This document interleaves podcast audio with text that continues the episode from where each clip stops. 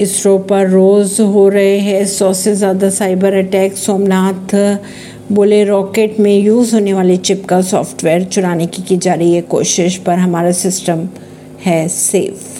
Indian space research organisation यानी इसरो के software पर हर दिन सौ से ज़्यादा साइबर अटैक होते हैं।